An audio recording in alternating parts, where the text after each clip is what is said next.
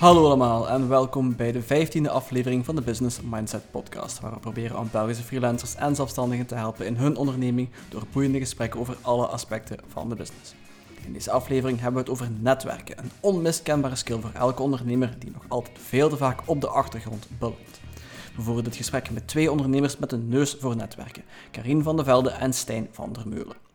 Karin van de Velde begon haar carrière als uitzendconsulent bij ASB Interim, maar ging al snel aan de slag als callcenter manager bij IP GlobalNet. Daar groeide ze door tot operationeel directeur, maar besloot in 2008 in volle crisis haar eigen contactcenter CallExcel op te richten. Ondertussen heeft ze het bedrijf laten groeien tot 1400 werknemers en is ze sinds 2020 voorzitter van Volca Limburg. Stijn van der Meulen is een van de weinige ondernemers die van netwerken zijn hoofdactiviteit gemaakt heeft. Hij studeerde af als klinisch psycholoog en startte vervolgens als zelfstandig verkoper bij Orange. In 2016 richtte hij Netwerkers op, een netwerkenorganisatie die zich onderscheidt door het principe gunnen en geven. Daarnaast is hij ook trainer in netwerken om ondernemers te helpen te groeien in hun bedrijf. Voor meer informatie over zowel mijzelf als alle gasten kun je altijd terecht in de description van deze episode. Daar vind je opnieuw een korte bio, als ook links naar de social media accounts waar je hen kan bereiken. Dat was het laatste van mij. Hope you enjoy the episode. Ja, maar dat is in ons leven ook altijd moeilijk geweest, maar was het toch grappig? moeilijk niet, maar wel heel uitdagend. Uitdagend. Wilt je nu zeggen dat we allemaal moeilijke mensen zijn? Hoe beginnen we eraan? Hoe beginnen we eraan? Ik dacht te beginnen met een kleine anekdote, puur omdat het over netwerken gaat. En ik wil eens even uh, vertellen wat mijn introductie was met netwerken, puur omdat het gewoon heel, heel abstract was. Uh, en dan heb ik uiteraard twee mensen die daar zeer veel over kunnen vertellen en die ongetwijfeld uh, mij heel veel kunnen leren daarover. Um, mijn eerste interactie daarmee was eigenlijk, ik ben op, tijdens mijn universitaire studies ben ik op een maand in het buitenland geweest in Manchester, de Universiteit van Salford. Uh, en daar was dan dat was een heel traject over, over je moest dan een ondernemingsplan schrijven en, en dergelijke. Uh, en er was begeleiding bij van een, een, assistente van de universiteit. En zij vroeg aan ons aan, als groep van 13 man over, van, van verschillende universiteiten van kijk, waar willen we jullie nieuwe dingen over leren? Dus zij zou eigenlijk een, een, evenement organiseren voor ons om over te leren. Nu, ik ben IT'er van opleiding. Ja, en toen een van de andere uh, mensen die daar aanwezig was, die zei van, we willen leren over netwerken. En ik dacht, oh cool, computernetwerken opbouwen. We gaan er naartoe. Uh, die mensen zetten dat helemaal speciaal voor ons op. En daar zit daar een panel van zes mensen voor ons aan, uh, aan een tafel. En daar begint iemand te praten over mensen ontmoeten en connecties leggen en andere mensen helpen. En ik zat daar met mijn met mijn laptopje klaar om notas te maken over hoe dat je netmerken moest opstellen van, met kabels en, en weet ik veel wat. Dus ik was compleet van mijn melk. Uh, maar uiteindelijk heb ik uit die sessie wel heel veel leuke dingen gehaald over hoe dat je connecties kunt leggen en hoe dat je eigenlijk een hub kan zijn voor andere mensen rondom jou die in principe niks met jouw business of met jouw, jouw ja, je, je, je, markt te maken hebben en toch dat je daar netwerk of meerwaarde kan uithalen. Dat was eigenlijk mijn eerste introductie met, uh, met netwerken. Uh, en dat is ondertussen, ja, dat is geleden van 2008. Ondertussen zijn we 13 jaar verder uh, en uh, ja, is, is, mijn wereld toch wel vrij hard bijgedraaid eigenlijk op dat gebied. Dus dat was, uh... Nu doe je de twee. En nu de doe ik kabels de twee. en de mensen. Voilà. Nu, kabels doe ik eigenlijk niet zo heel veel. Het is vooral het, het, het interne onder de motorkap dat ik doe. ik denk het netwerken, dat is meer, dat is meer voor jullie. Dus um, ja. Jullie hebben er je werk van gemaakt van, van netwerken? Of, ja. Uh, ja, uh, goed. Ik ben er eigenlijk ingerold door mijn ouders, uh, door mijn vader vooral, die was in de Rotary en die ging golven. En ik moest daar mee naar de prijsuitreiking en mee sponsjes gaan verkopen voor het goed doel. En ja, dan leert je toch wel een aantal mensen kennen. En zo heeft hij mij eigenlijk ook geïntroduceerd bij VOCA. Dus ik ging mee als zusje van Erik en als kindje van papi op het moment dat ik zelf nog niet ondernemer was. Maar ik vond dat gewoon heel plezant.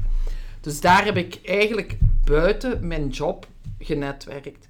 In mijn job heb ik ook een heel groot netwerk opgebouwd, omdat ik één, al veel kilometers op mijn teller heb staan. Maar twee, ook omdat ik operationeel contacten had met mijn klanten. En die bezagen mij niet als een bedreiging, dat is een sales. Ik was operaties en als ik met VP van Telenet ging eten, dan was dat gewoon over de operaties en niet per se ik wil iets verkopen. En allee, zij, zij was vooral de dame die mij zei, Karin, die verkopers, ik heb er een hekel van, daarom netwerk ik niet. Ik heb zo'n job dat ze vanzelf naar mij komen. Ik moet mij niet verplaatsen. Hè. Dus ik heb alleen door de jaren heen professioneel een heel groot netwerk uitgebouwd, omdat ik operations deed. En ik ken ook in heel veel bedrijven, van de teamcoach tot de CEO, omdat ik zelf gegroeid ben, eerst van een klein bedrijf naar, eh, ook bij IPG, maar ook nu. Dus ja, en dan in 2009 ben ik dan begonnen. Uh, iedereen verklaarde mij ook voor zot. Hè. Uh, wie begint nu nog een callcenter in volle crisis? Ik zeg, ja, als ik dat doorsta, zal het in goede tijden ook wel gaan. Hè. En ik moet zeggen dat mijn... Ik heb nog nooit geen echte prospectie gedaan. Ik heb alleen mijn netwerk aangesproken. Dus en die mensen zeiden, die is zot, die van de velden. Uh, ik ga haar dat gunnen en ik ga haar 2000 calls geven of 10.000 calls. En zo is eigenlijk de bal aan het rollen gegaan. Dus ik vind wel netwerk, ik vind, eh, één vind ik het super plezant. Twee vind ik het dikwijls lekker gastronomisch. hè? Uh, want daar is dikwijls een etentje en een drankje bij, dus dat is uh, leuk. Maar allee, je, je, de, de business en de contacten komen automatisch. Nu, ik ben wel heel extravert, want ik denk wel dat je een beetje in Sint-Truiden noemen ze dat, onder je uit moet zijn voor dat te doen. En ik loop ook naar mensen die ik niet ken. Dus allee, ik vind dat gewoon heel plezant. Het verbinden, het connecteren. Uh, iemand anders in de business leren kennen, dat vind ik ook super interessant. Voor wat ben ik aan VOCA begonnen? Omdat ik hier... Ik ken deze business door en door. Maar ik ken ook niks anders. Hè? Dus ik wou eigenlijk mijn, mijn honger van mijn hersenen stillen door buiten mijn comfortzone te gaan. Ja, en het, wat heel erg similair is in de twee rollen, is het netwerken en het verbinden. Ik heb een heel goed team ook. Ik heb, ik heb geen hiërarchie in mijn team. Ik ben toevallig CEO, maar zo zien mijn collega's me niet. Die zien me echt als collega. Dus ik kan ook heel goed privé netwerken. Ja, ik vind dat gewoon plezant. Stijn, wat denk jij? ja, ja, dat ik vind is, gewoon plezant. Ja, maar dat is volledig herkenbaar. Dat is gewoon letterlijk eten, drinken, ademen. Dat is normaal voor ons. Ja. En dat is, wat ik wel belangrijk vind, is om voering te houden met al diegenen voor wie dat niet normaal is. Ja, daar ben ik misschien iets minder empathisch naartoe.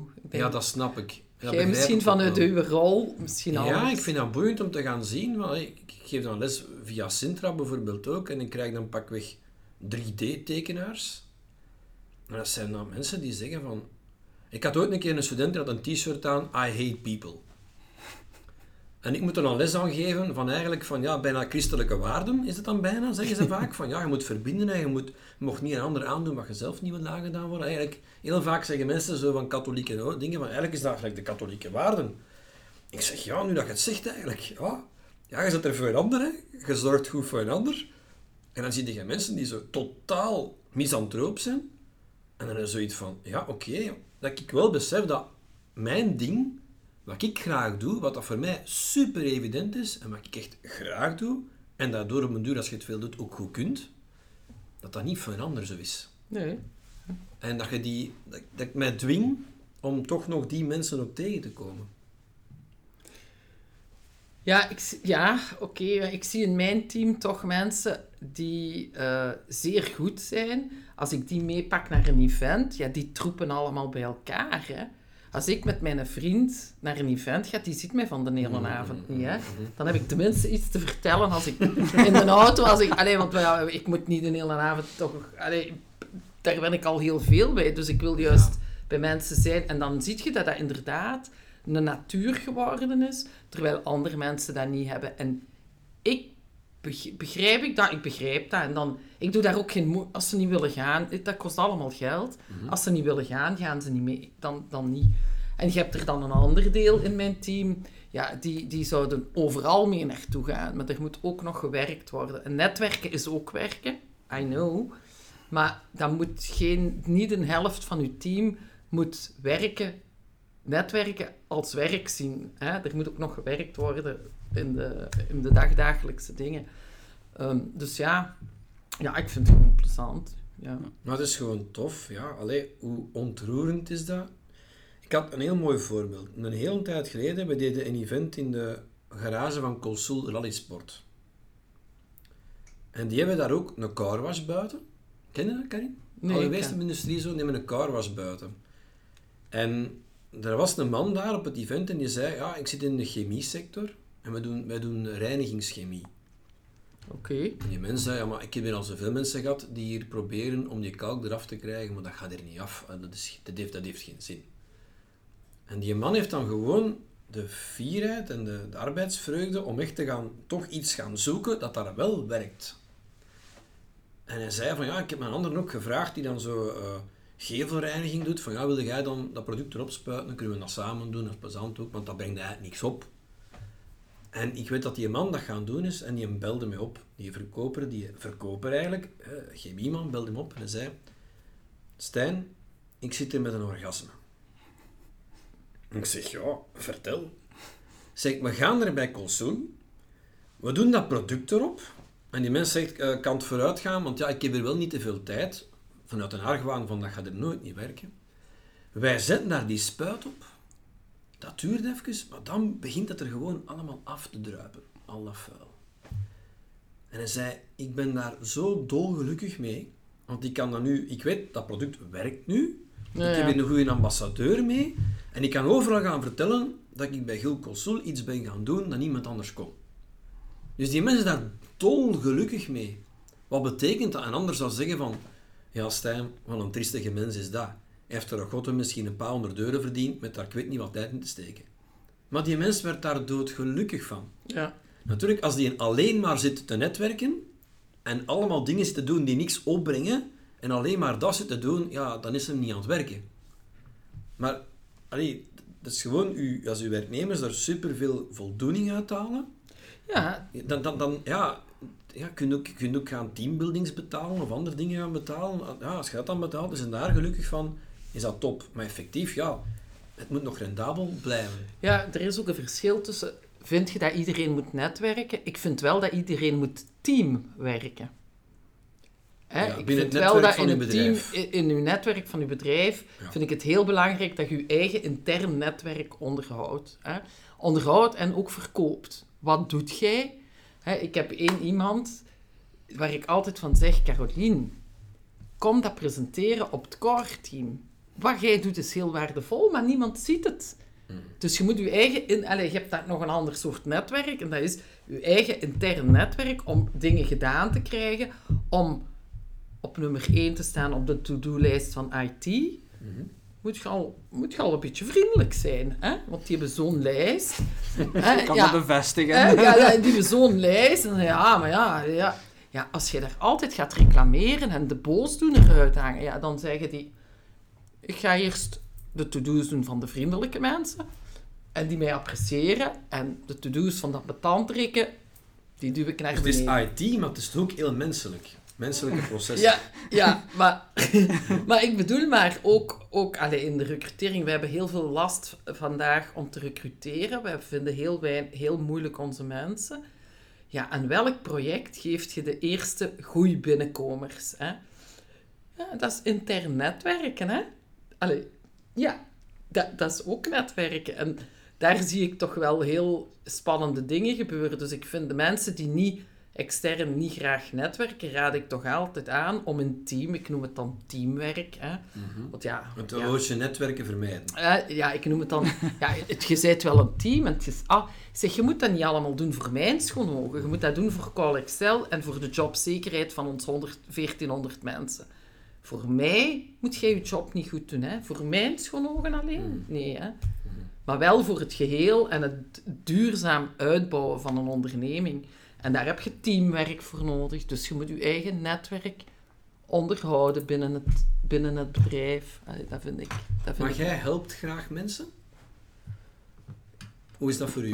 Graag mensen helpen. Wat, wat- Wat, wat betekent helpen? Ja, ze, ik begrijp ook wel dat je sommige issues niet meer op je, op je, op je, op je tafel wilt krijgen, dat je zoiets hebt van help, maar gewoon gelijkgezinden, om het zo te zeggen, vooruit helpen met hun ondernemers-issues. Zoiets? Of hoe, hoe zie je dat? Wat- wat- Wacht, hè. help ik graag mensen. Ik, ik ben een heel zorgzame. en Ik ben heel attent voor mijn omgeving. Mhm. Maar als het gedaan is, is het gedaan. Als je, ik ben heel loyaal en mijn grootste waarde is vertrouwen en eerlijkheid. En dat is mijn, dat is mijn top één eh, waarde, een beetje hetzelfde. Waaruit een heel grote loyaliteit volgt. Als je die Voor die mensen zal ik ook zorgen en die mensen zal ik ook helpen. Als je, tegen, als je mij, tegen mij liegt of, of weet ik wat, dan, ja, dan stopt het. Ik zal dat proberen te herstellen, maar dat stopt op een moment. Eh, ik heb geen kinderen, ik ga u zeggen. hè. ik heb thuis, denk ondertussen vier of vijf bonuskinderen, noem ik het. Kinderen van goede vrienden, en die goede vrienden hebben het minder goed gedaan.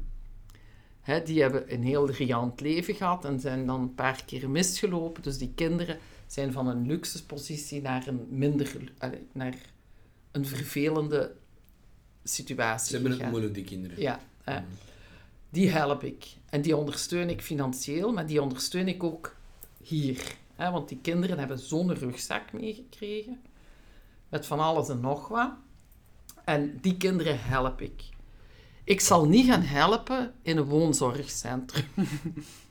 Mhm. Allee, weet je wat ik bedoel? Ik, ik, allee, ik vind, als je mensen ziet vooruit, en ook collega's ondernemers, ik help heel veel studenten met interviews voor een thesis, bijvoorbeeld. Hè, dan denk ik, die mannen gaan de stap vooruit zetten, klaar.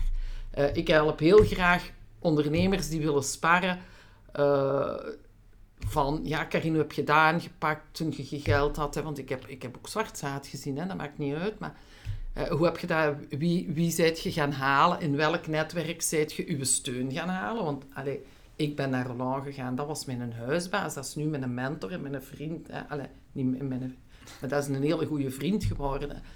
Wij zien die ook privé en ondertussen ken ik zijn kinderen en zijn vrouw goed. Dus, allee, eh, dus helpen, ja, als, ik, als het vooruit gaat. Ik zit ook in een paar raden van advies. Waarom doe ik dat? Ook weer uit, mijn comfortzone gaan. Ik leer daar de business kennen. Ik zit bijvoorbeeld in de raad van advies van eh, Atlas, maar die hebben ook de El Bocado's. Hè? Dus drie restaurants. Ja, ik ken niks van restaurants, maar ik leer wel veel. Ik leer over de kostprijs. Als je 1% van je kostprijs af kunt doen door te negociëren, hè, dan gaat je winst met zo... Dus dat zijn... Hè. En wat ging ik nu zeggen? Is... Ik ben ook uit de raad van advies gestapt, omdat die mens niet luisterde. Ja. Ja. Wat moet ik daar dan gaan doen? Ik word daar wel voor betaald, maar, Maar ik heb daar ja, geen voldoening van. het is open, je, je hebt een open geest van mensen nodig. En Ja. ze moeten de, de goesting hebben om vooruit te willen geraken. Ja, dus en dat, in die zin help ik graag mensen. Maar eh, ik- pff, zo echt in een sociaal instelling gaan helpen of vrijwilliger of, of zoiets, daar ben ik niet... Ik heb nu mij vrijwilliger opgegeven voor het vaccinatiecentrum. Ze hebben mij wel niet opgeroepen, dus ja. Maar ik ben niet zo... Allee, je hebt mensen die, die ongelooflijk graag met gehandicapte kinderen werken of eh, dementerende mensen. Dat zal, ik- daar zal ik nooit in Maar passen. he- hebben daar het geduld niet voor om mensen zo mini-stapjes te zien maken? Is Nee, dat is... Dat is, dat is, Voilà, ik herken dat absoluut. hè. dat is- dat is- daar word ik heel nerveus van en Ja. daar word ik niet blij van. Dus allee, ik heb ook besloten, en dat heeft nu niks met netwerk te maken, maar ik heb ook besloten van... Ik doe wel dingen tegen mijn goesting, als het moet en dat dient een doel, Mhm, maar ik zal nooit dingen doen die mij ongelukkig maken. mhm, Da- daar, ben ik, allee, daar is het leven te kort voor. mhm, mhm. Ehm, ik ben ook heel positief en als ik iets negatief meemaak, dan, dan ween ik eens een goeie en dan roep ik eens een goeie. Maar ik ben nooit geen drie dagen slechtgezind. Hè. Nooit. Dan denk ik van de velde, jong. Niet flauw doen. Hè. Weet je, dat noemen ze in de, in, in, in de psychologie met een schoolwoordje positieve zelfregulatie. Ja, dat je alle- zo kunt, als een Ja. soort van dynamo energie gaan geven. En, en voilà. En je hebt energievreters en energievoeder. Hè. Dingen die je voeden met energie. Ja, wat moet je dan bezig zijn? Toch met de leuke dingen die je energie geven. Hè. Ja, voilà. Dat heeft helemaal niks meer met netwerken te maken. Hè, Jan. Nee, ik weet het, maar dat, is, dat vind ik het mooie aan dit soort gesprekken. Af en toe gaan we zo in een andere richting uit en dan komen er ook leuke dingen uit. Want Op zich, alles wat we nu gezegd hebben, is waardevol. Dus op zich, allee, dat, is, dat is helemaal niet erg. Het is belangrijk om te beseffen, waar word je gelukkig van, waar word je Ja. niet gelukkig van, waar krijg je energie en niet energie van. Ik kan ook niet zeggen dat ik 100.000 mensen help, ook al ken ik 100.000 mensen. En, en mensen vragen dan aan mij van, ja, wil jij mijn vacature delen? Ik zeg, ja, maar als ik dat voor iedereen moet doen, dan zit ik de hele dag alleen maar vacatures te delen. Hm. Ik zeg, weet je wat, er is een vacature topic dat ik gemaakt heb op LinkedIn, zet het daar. Dus je helpt dan Ja. Maar, dat, maar ik, heb, ik heb geen moeite moeten doen, want in het begin was het dan nog van, ja, oké, ik ga die mensen wel helpen. Maar ik zeg, ja, we gaan niet delen, want de algoritme van LinkedIn, dat, dat, dat, dat bevoordeelt dat niet, dat delen. Dan kun- kan ik dat zo delen en krijg je zo één like van die mens zelf.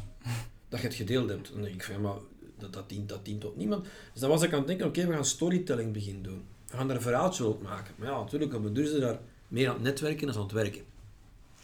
Voilà, dan zeg je, oké, we, gaan, we gaan een LinkedIn-topic maken. Zet het daar dan. En dan zit je in één keer zo, rup, 20 nieuwe volgers op één dag. 17 mensen van de HR. Dan zeg ik dan, oké, dat is dus een manier om HR-mensen te lokken. Start een vacature-topic. Ja, maar gelijk, allee, wat jij nu zegt, ik, ik doe alleen Facebook en ik heb duizend man op LinkedIn, maar ik ken die mensen niet. Hè. Ik aanvaard dat, maar nu ben ik gestopt, want er staan er vijf, ja, sinds ik voorzitter ben.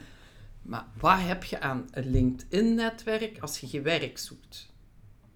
Misschien ben ik fout, maar dat, Ja, zo, dat is die ik begrijp het. Dat is de, dat is de goedste eye-opener ook voor, voor studenten, dat ik Allee. eh, LinkedIn leer kennen. Ik kan er helemaal in volgen. Nu, wat is het coole met LinkedIn? Dat heel veel mensen posten daar bijvoorbeeld reviews van een ondernemersboek dat ze gelezen hebben. Covey, Carnegie. Ja, je 50 draait al een van paar... de ondernemers van Jurgen Engels. Weet je, je draait al een paar jaar mee, dus al die boeken die in een top 10 staan van must, must read, die ken je allemaal. Neem ik aan.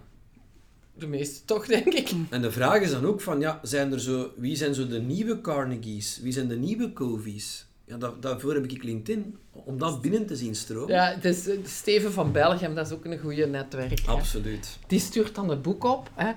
Die zegt, Karin, ik ben eens mee geweest op eh, netwerkmissie hè, eh, in Silicon Valley. Ehm, ja, die stuurt dan een boek op en die zegt, wilt je daar een foto van maken? En op Facebook zetten en LinkedIn en Twitter en ik weet allemaal niet wat. Dat doe ik dan wel, om hem plezier te doen. Maar ik zelf, ik, volg, ik heb wel een groot netwerk binnen Facebook, omdat ik wil weten waar mijn vrienden mee bezig zijn. Want nu stoort mij Facebook bij al die advertenties. Mark Zutterberg is daar heel goed gedaan, of maar, hoe heet hem weer? Hè?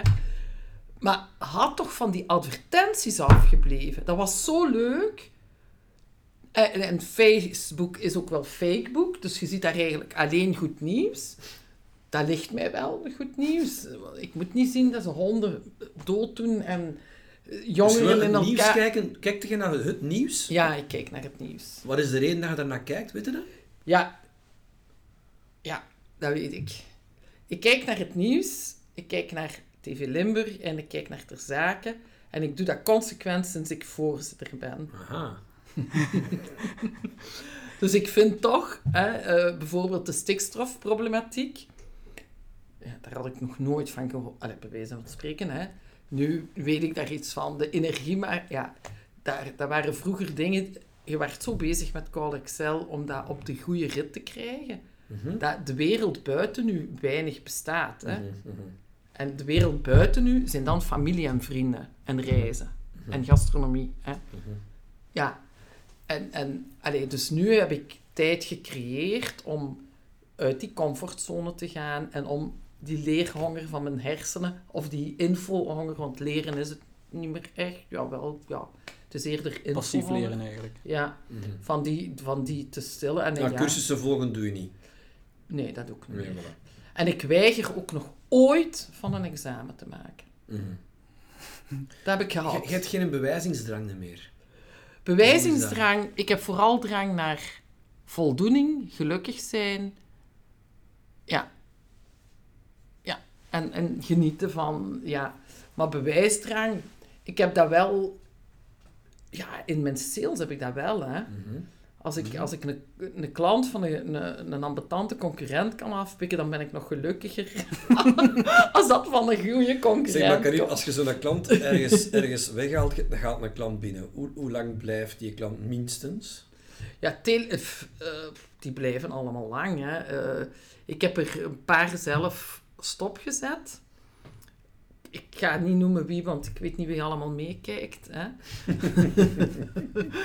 maar ehm, eh, ja, dat zijn bijna allemaal contracten van drie jaar plus één plus één. Of contracten van onbepaalde duur met een opzegperiode van zes maanden. Probeer ik altijd te negociëren, omdat je sociaal passief wordt groot. Hè. Ik heb toch van de 1400 man zijn toch 500 man vast in dienst en al een tijdje. Dus als je die moet opzeggen om een of andere reden, omdat een klant weggaat, ja, eh, moet je dat toch wel goed organiseren. Hè? Dus tip nummer 1, wil je als bedrijf serieus gaan groeien en je wilt al je mensen dat je in, in loondienst binnenpakt kunnen blijven voeden en werk geven, moet wel maken dat je langlopende contracten hebt. Ja, dat is ook zo. Maar, en wij, wij bouwen een buffer in per project van hoeveel interim en hoeveel vast. Mhm.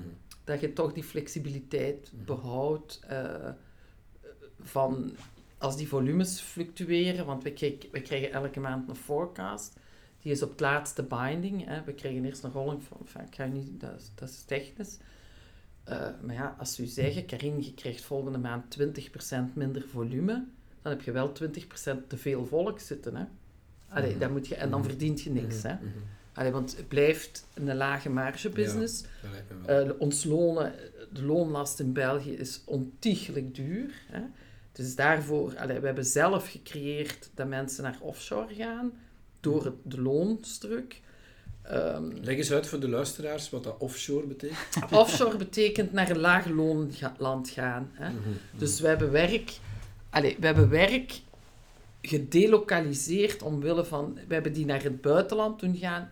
Heel veel Franse contacten gebeuren in Tunesië, Marokko en zo verder. Hè. Allee, waarom? Omdat daar, eh, wij betalen eh, iemand, onze kost per uur is 29 euro. Mhm. In Marokko 12. Hè. Ja, als, als je dan goed Franstalige universitaire aan, in je contactcenter hebt, dan heb je topkwaliteit, een mooie Franse taal, aan de helft van de prijs. Heb jij dan mensen offshore? Ik heb vandaag geen mensen offshore, dat is een bewuste strategie geweest. Hè. Ehm, ja, ik wou eerst in België groeien en iets betekenen. En allee, in Marokko beginnen. Ik had heel weinig puur Franstalige klanten. Mhm. Ja, in Marokko beginnen om te beginnen. Mhm. Allee, dus ik ben wel in Nederland begonnen omwille van de account Nespresso. Die was zo content in België en minder tevreden in Nederland. Mhm. Die zei, Karin, wilt jij niet open doen voor 70 FTE in Ne- in Nederland? En dat hebben we dan wel gedaan. Nu zie je meer en meer dat er toch een consolidatie is in onze markt. Hè? Dus meer en meer partijen gaan toch samenwerken op een of andere manier door te verkopen of een joint venture te maken of whatever. Hè? Ehm, want je ziet ook dat de grote volumeklanten, en dat zijn de energie en de telco, dat zijn de grote volumeklanten in contactcenterland, die vragen goedkopere prijzen, die willen effectief dat hun kostprijs verlaagd wordt. Dus je kunt bijna niet meer aanbieden en het binnenhalen als je geen offshore tarieven ook hebt. En dat is wel een beetje lastig. Dat wordt nu na 11 jaar, ik ben 11 jaar bezig met Colexcel, wordt dat nu wel lastig. Dat zie ik in die grote volume klanten.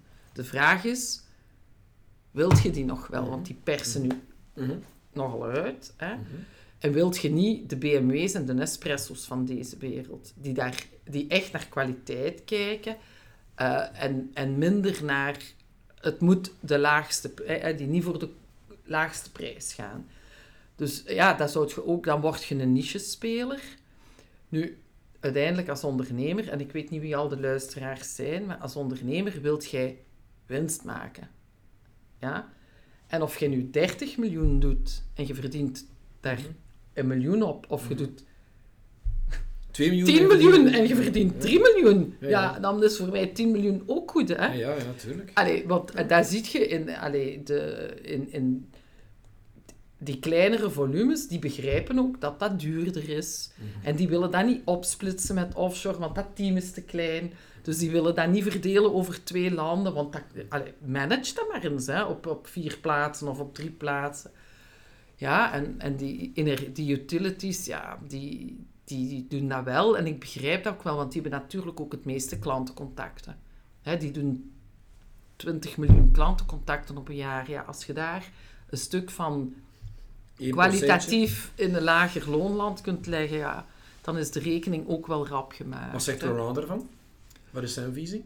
Roland, zijn visie was, geen overnames doen in het contactcenter en in België je klanten gaan zoeken die je wilt en de klanten die je niet wilt niet bedienen. Lees rendabele klanten, niet rendabele klanten. Hè. Mhm. Ehm, dat is zijn visie. Nu staat hij wel open om... Allee, we moeten die technologie daarin krijgen. En hij staat nu wel open om eventueel overnames te doen in de technologie-sector. Waarom geen overnames? Omdat wij niet build and buy zijn. Hè? Allee, voor, dan, dan moet je een droom hebben van ik wil Europees worden, want dan moet je ineens full force gaan. Mhm. Allee, hier alleen in België, ja, we zijn maar met vijf of zes. Hè? Allee, en die markt is verdeeld. Dus ik ga in België, ik doe nu in de reguliere business 32 miljoen. Ik ga geen 20, 50 miljoen meer vinden in België. Hè? Want allee, die zitten ook bij mijn goede collega's en die mensen zijn daar ook content. Hè? Dus je moet naar technologie en naar andere verdienmodellen. En dat is een, dat is een moeilijkere oefening. Hè? Een artificial Ja, intelligence. en dat is voor mij een moeilijkere oefening, omdat dat weer helemaal buiten mijn comfortzone is. Dus dat duurde wat langer eer dat dat een start neemt. Maar hè. daar is wel veel om te leren dan. Hè. Je zegt, Dat is zeker veel om te leren, maar het is ook super interessant. Hè. Dat is zo. Eh, ja. Dat is ook Ja. zo. Nu, het is ook wel... Allee, de goede klanten zoeken is uiteraard wat, wat mensen heel vaak zeggen en wat, je ook, eh, wat, wat ook logisch is. Het is beter om een klant te hebben die weet wat, wat zijn... De klant die niet over prijs negocieert, omdat er altijd heel ambetante gesprekken zijn. Maar in sommige gevallen, allee, als, je, als je het zelf financieel moeilijk hebt, dan is het moeilijk om soms nee te zeggen tegen die mensen. Dat, dat, dat is ook in het begin mijn discussie met Roland. Ja. Ik zei, ik pak iedereen aan. Hè. Elke klant mag beginnen, want ja, ik heb een probleem. Hè. Ehm, nu, is dat, nu kijken wij gelijk eh, overheidsopdrachten die alleen op prijs... eh, je hebt dan zo criteria waar 100% op prijs staat. Ja, daar doen wij gewoon niet meer aan mee. Dat is tijdverlies. Ja. En dat deed ik in het begin wel, hè, want ik dacht, ja, als ik dat heb, is dat misschien 20 man en ik moet naar 70 man. En, en, en ja, eh, dus ja. Dus dat, is, ja, dat was Roland zijn visie. En goed, eh, hij heeft zegt ook, hij heeft heel veel overnames gedaan. En, en hij zegt, eh, de cultuurmatchen van twee bedrijven die hetzelfde doen, dat is heel moeilijk. En dat, is, dat, dat lukt in 50% van de gevallen niet. En heb je de helft van je volk dat gaat lopen. Natuurlijk, als ik nu morgen een technologiebedrijf overneem, ja, dan blijft dat technologiebedrijf. Hè, want dat, ik ga dat niet... Ja. Ah, ik ga dat wel in Call Excel budgetten steken, maar...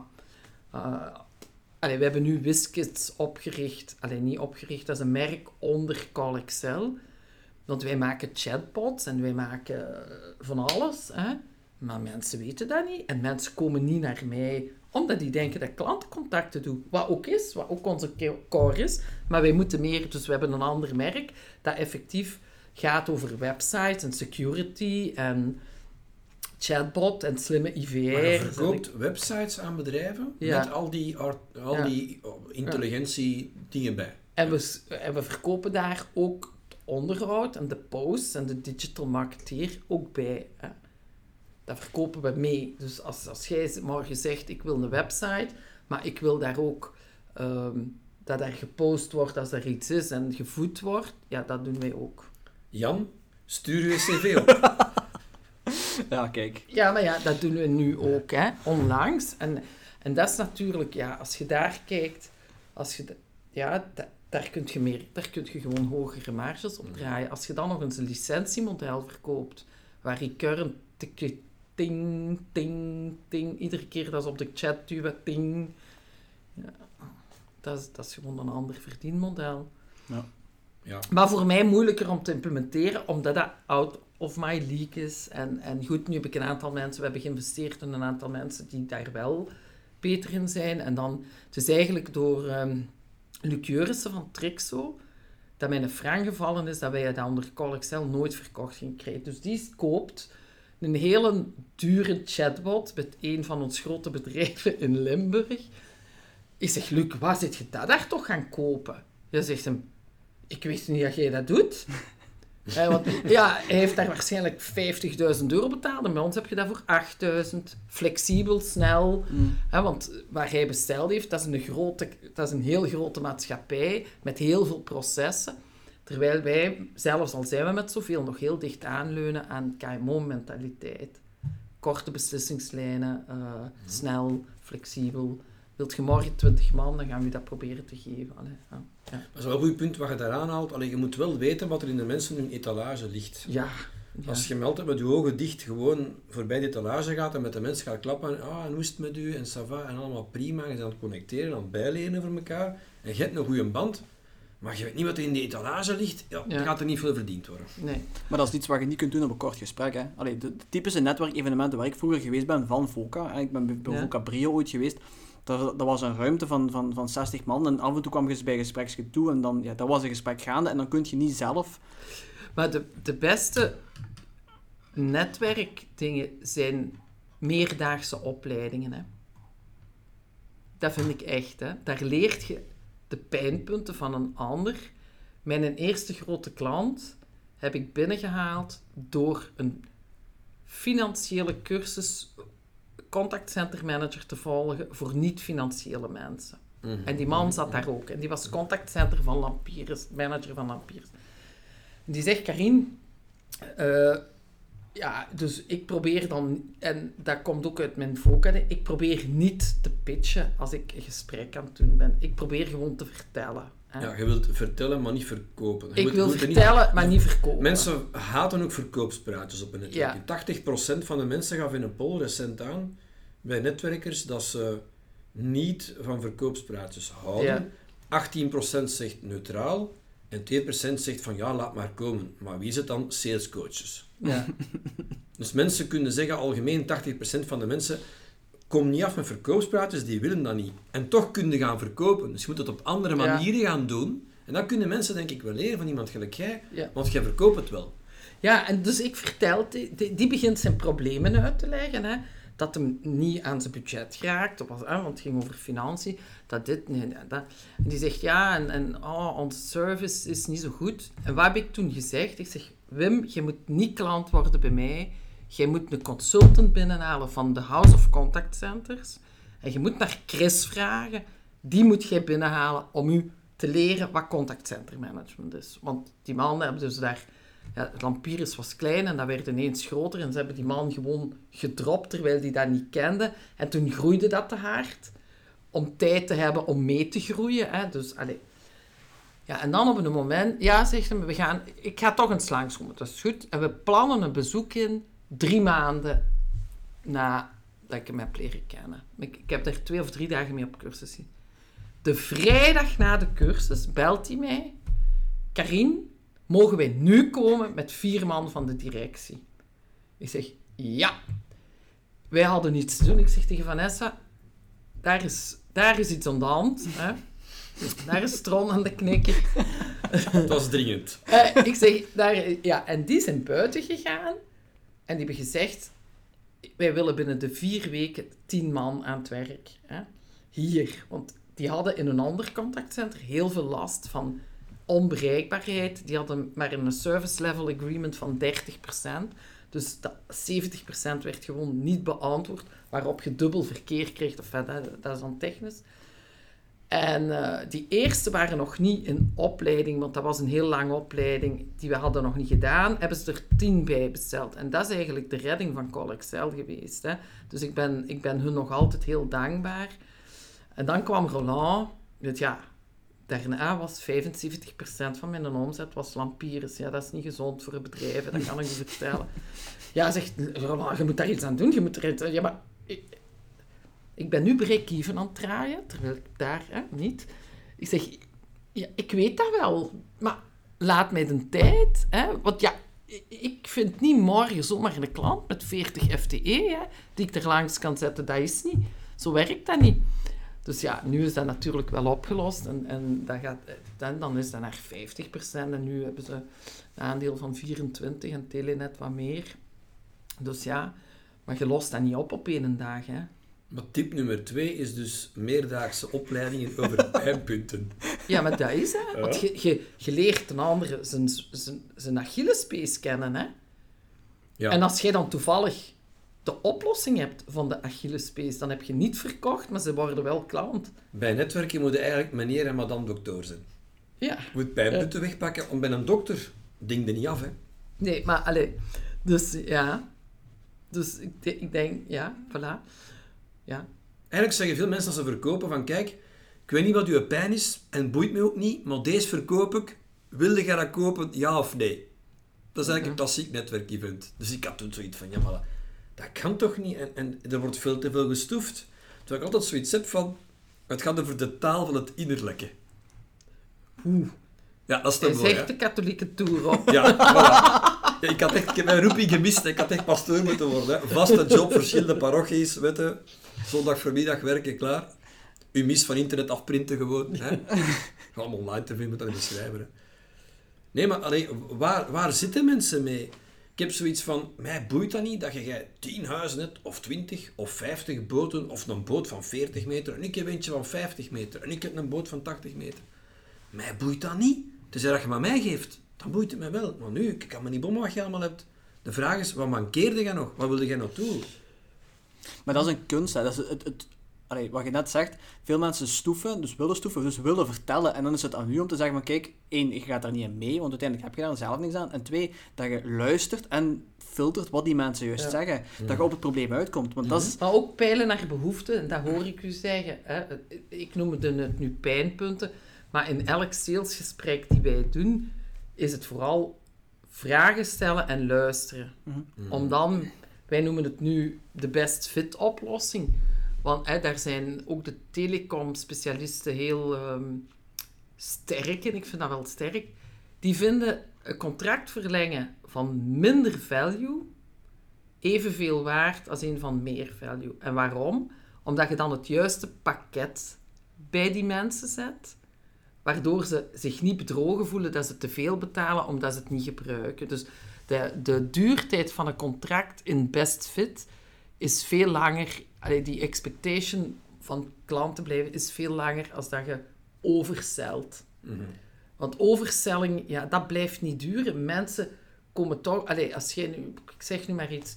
Je hebt eh, twee kinderen en die hebben allemaal een full option telenet abonnement met alles op en aan. Ja, op een dag gaat iemand u bellen en zeggen... Wij gaan zien dat jij dat niet gebruikt. Hè?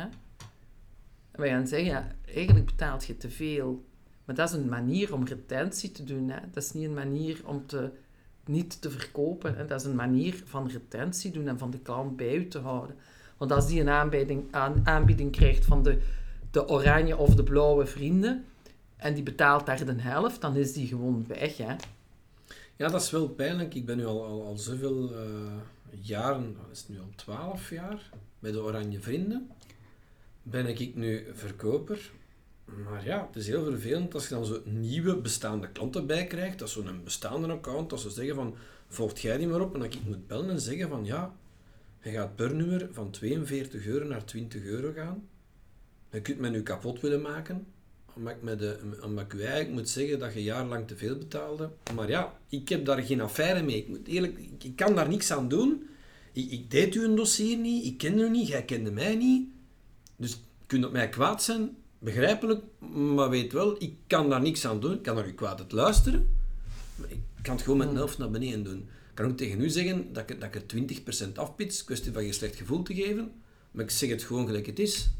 En degenen die dan heel hard weglopen, oké, dat zijn dan mijn klanten niet. Ja. Degenen die blijven zeggen dan van, hé, hey, die heeft mijn factuur met een helft naar beneden gehaald. Dus je kunt daar verschillende spelletjes gaan spelen, maar ik heb geen goesting in die en bullshit. Allee, ik heb daar geen zin Ja. in. Allee, Ja, maar goed, dus eh, luisteren en naar behoeften peilen, denk ik toch in elk gesprek, maar dat is ook in een netwerkgesprek, hè, eh, waar, waar heel, eh, allee, als voorzitter, ja, ik heb dan zo'n aantal events, ja, dat is ook mijn rol om te luisteren en niet om mijn eigen verhaal te vertellen, hè, want, allee, en uw kaartjes uitdelen. Iedereen, allee, uw want kaartjes ja, liggen her en der verspreid. die mensen uit om te eten, Ja. hè, eh, ja, je moet, je moet dat toch wel wat voorbereiden, want ja, Mhm. eh, eh, de voorzitterstafel is effectief toch wel high-end invitees. Hè? Dus eh, mensen die, die wel iets hebben te vertellen. Dus je moet dat wat voorbereiden. En dan moet je modereren en luisteren. Hè? En vragen oppikken waar ze mee zitten. Want FOCA is toch buiten verbinden netwerken ook eh, belangenbehartiging van onze ondernemers.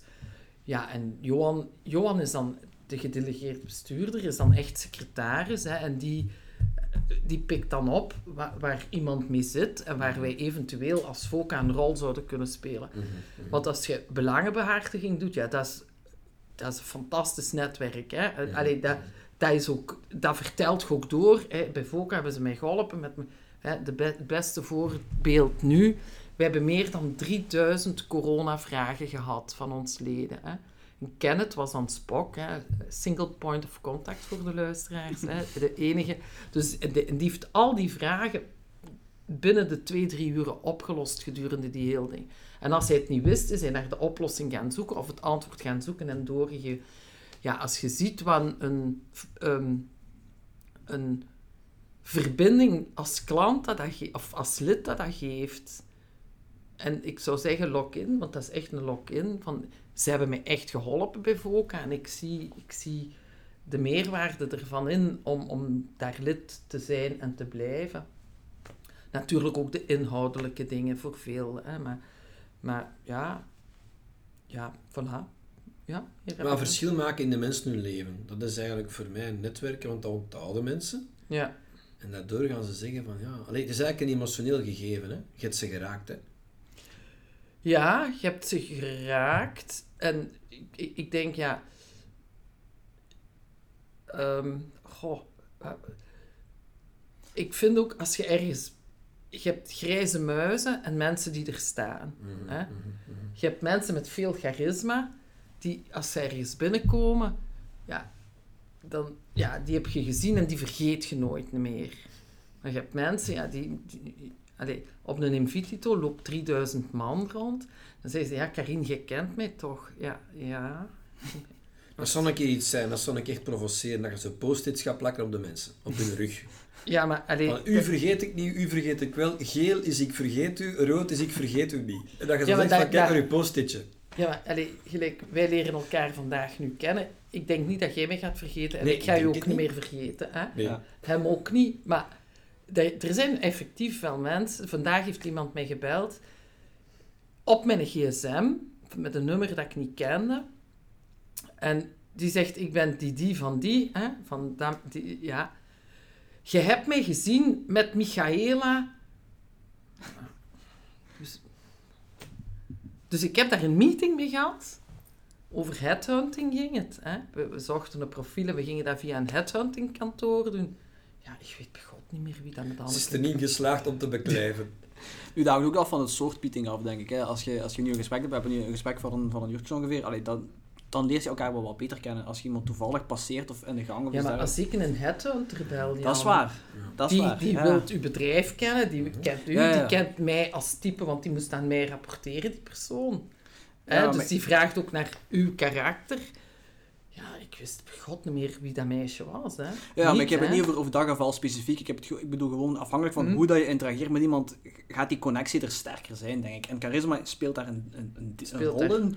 Maar het is niet... Allee, ik denk als, als, als Ronald hier, hier, hier, binnen, hier binnen zou wandelen, ik denk niet... enfin, ik ken die man van ziens, maar ik denk niet dat hij zo'n indruk op mij zou nalaten. Denk ik. Ik ken hem niet, hè. Maar dus... eh, Als ik die man zie, mijn persoonlijke mening is... Ik hoor alleen maar positieve dingen over mensen die met hem gecommuniceerd hebben, omdat hem daar echt in doorgaat. Die gaat door in een gesprek. Die zit geen drie uur te babbelen over hoe slecht het weer buiten is. Hè? Nee, die gaat door in een gesprek tenzij het hem niet interesseert. En, en dan is hem ook weg naar een Ja, dan is hem ook weg. Maar als er dus mensen met hem drie uur hebben gebabbeld, is is het alleen maar positief. Ja. Omdat het over de essentie altijd gaat. Altijd Ja. maar van, ja, maar wat is dat voor u en hoe is dat voor? En hoe gaat er dan mee om? En dat, maar dat is wel Ja, interessant. Roland heeft ondertussen wel charisma gekregen door hetgeen wat hij bereikt heeft. Ja. En misschien niet door zijn... zijn, zijn voorkomens, dat is Allee, zoiets. allee, inderdaad. weet je... Maar ja, goed, hij is eigenaar geweest van Standaard, en eigenaar van STVV, en eigenaar... Ja, natuurlijk kent hij, hij is eigenaar van Melexus, is eigenaar van Wixfap en Fremag. Ja, natuurlijk kent iedereen in de ondernemerswereld. Ik ben altijd verwonderd dat ze hem niet kennen, hè.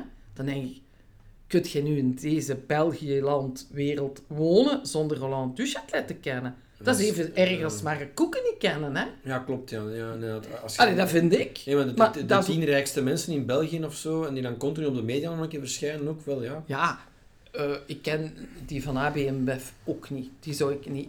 Hè? Maar die man heeft geen opinie. Maar Roland heeft wel opinie. Ja, hè? opinie. ja, Allee, en die, die Noël Slangen, die heeft ook een opinie. Hè? Allee, je moet dat zijn van ja. die figuren, dan denk ik, zijt je nu wereldvreemd? Ja, je dat moet dat wel een beetje je wereld kennen. Ja. Dat is wel een beetje de, de, de wereld kennen is ook netwerken dan. Ik vind me dikwijls dat af als ze zo zeiden vroeger van ja, als ik jonger was van ja, de die kent zijn wereld. Dan dacht ik altijd, maar wat houdt dan nu eigenlijk in? Uw wereld kennen. Op een duur, als je dan zo met iedereen in contact komt, ken je van alles toch een beetje. Ja, ja ik, kan, allee, ik kan me niet inbeelden dat er, en dat, zo zijn er, hè, dat er mensen zijn in België die niet weten wie Alexander de Croo is. Hè? Maar die zijn er wel. Hè? Ja, natuurlijk. En dan denk ik, ja, Maar maar er zijn een er- beetje uw Maar voelspieren. er zijn er van alle soorten en geuren en kleuren en, en visies. Eh, Ja, maar een deel van de mensen wilt jij niet kennen vanuit wie jij zijt, omdat die gewoon te ver afstaan van wie jij zijt. Je hebt daar geen raakpunten mee. Dat is gewoon waste of time langs beide kanten, want dat vraagt veel te veel energie omdat je te verschillend bent. Ja, dat, dat kan. En eh, zo, ja, te verschillend, oké. maar les extreemste touche ook, hè. Uiterste raken elkaar ook. Als je mij en Roland vergelijkt, ja, dan kun je niet begrijpen dat ik mij echt goed versta met die mens. Maar jij hebt toch wel raakpunten? Je wilt ook vooruit, jij? Ja, we hebben wel wat raakpunten, maar we zijn ehm, toch heel verschillend. Nu, onlangs heeft Karin getrekt op mij. Ik zo, ah ja, zeg eens. Hij zei, ja, moeilijke beslissingen, rap beslissen, ehm, ook dikwijls... Dus, allee, is dat nu omdat ik hem half jaar ken, dat ik meer begin in zijn trant te, te denken zonder, of te redeneren, want, hè, zonder dat ik dat bewust doe, want dat doe ik echt niet bewust. Maar misschien door zijn mentorship, dat je wel een bepaalde richting op gaat die meer... hè, Maar hij is dus- ook altijd, je zei het hier net ook, hij is weg na één minuut als het hem niet boeit en hij kan drie uur blijven zitten met iemand. Ja, Hij is ja. met u al die jaren bezig geweest. Ja, Dus hij vond u wel de moeite om energie in te steken. ja en, en die onderbreekt mij ook. Als, ik, eh, als, ik, als hij vindt dat ik aan het wiezelen ben, dan zegt hij gewoon, Karin, stop erover. Hè? En dan, ja, dan denk ik, ja, oké. Het is ook wel boeiend dat je dat in Vlaanderen kunt, want dat kan ook niet iedereen. Hè.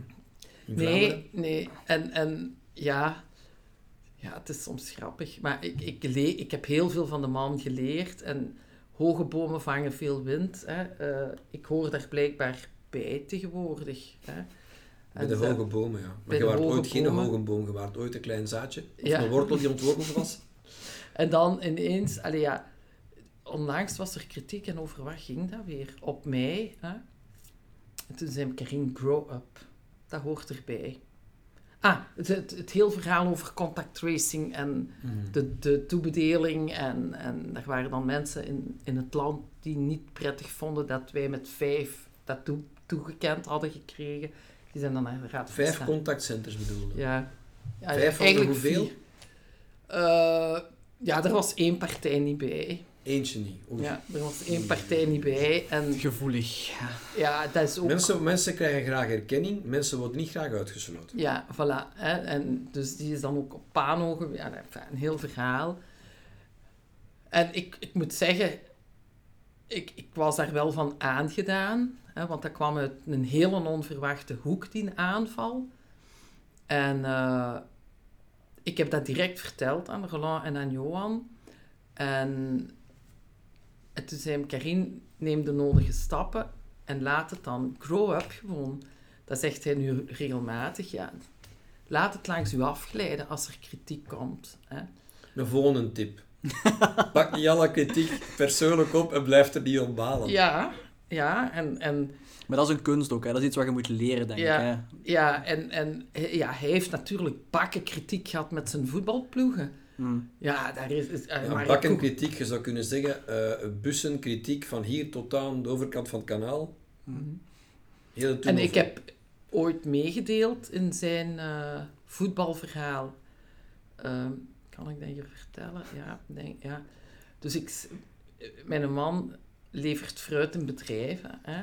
Die staat dus elke maandag heel vroeg op. Eh, vijf uur of zo. Die komt terug binnen en die zegt, schat, je moet je niet verschieten.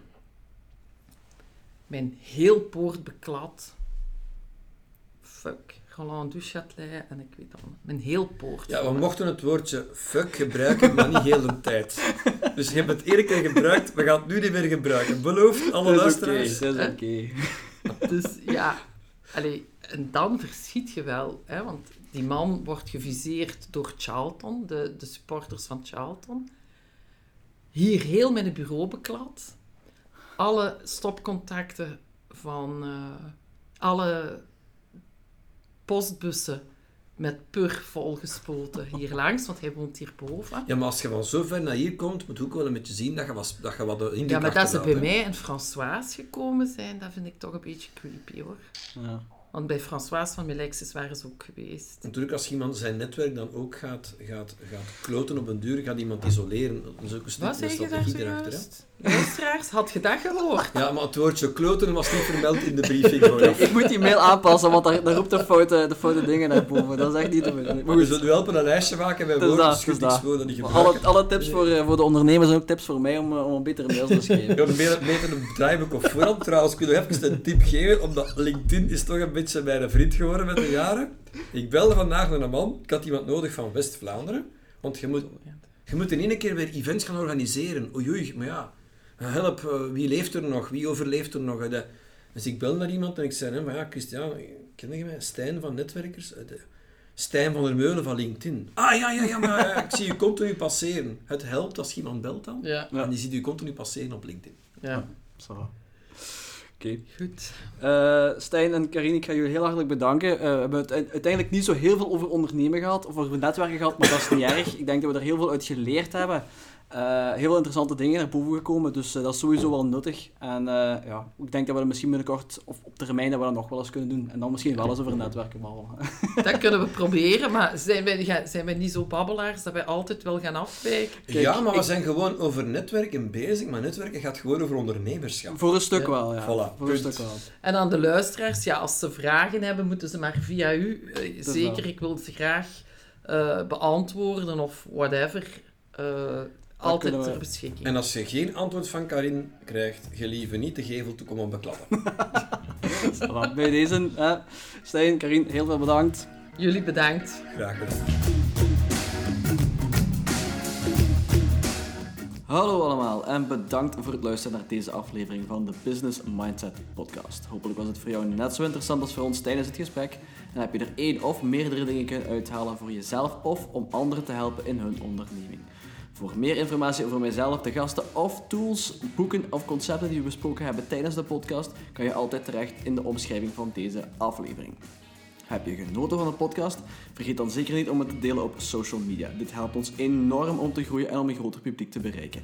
En hoe sneller we groeien, des te meer tijd we kunnen vrijmaken voor interessante gesprekken waar we zowel zelf als jullie iets kunnen bijleren. Heb je verder vragen of heb je feedback over wat we besproken hebben tijdens de aflevering? Of tips of verzoeken over onderwerpen die we kunnen behandelen? Of wil je iemand aanraden als gast tijdens de podcast? Laat het dan ook zeker weten. In de omschrijving van deze aflevering vind je een link naar alle social media accounts van de podcast en daar kan je ons altijd op bereiken. Volg ons zeker ook op social media, dan blijf je altijd op de hoogte van de nieuwste ontwikkelingen en van de volgende afleveringen. Thanks again en tot de volgende keer.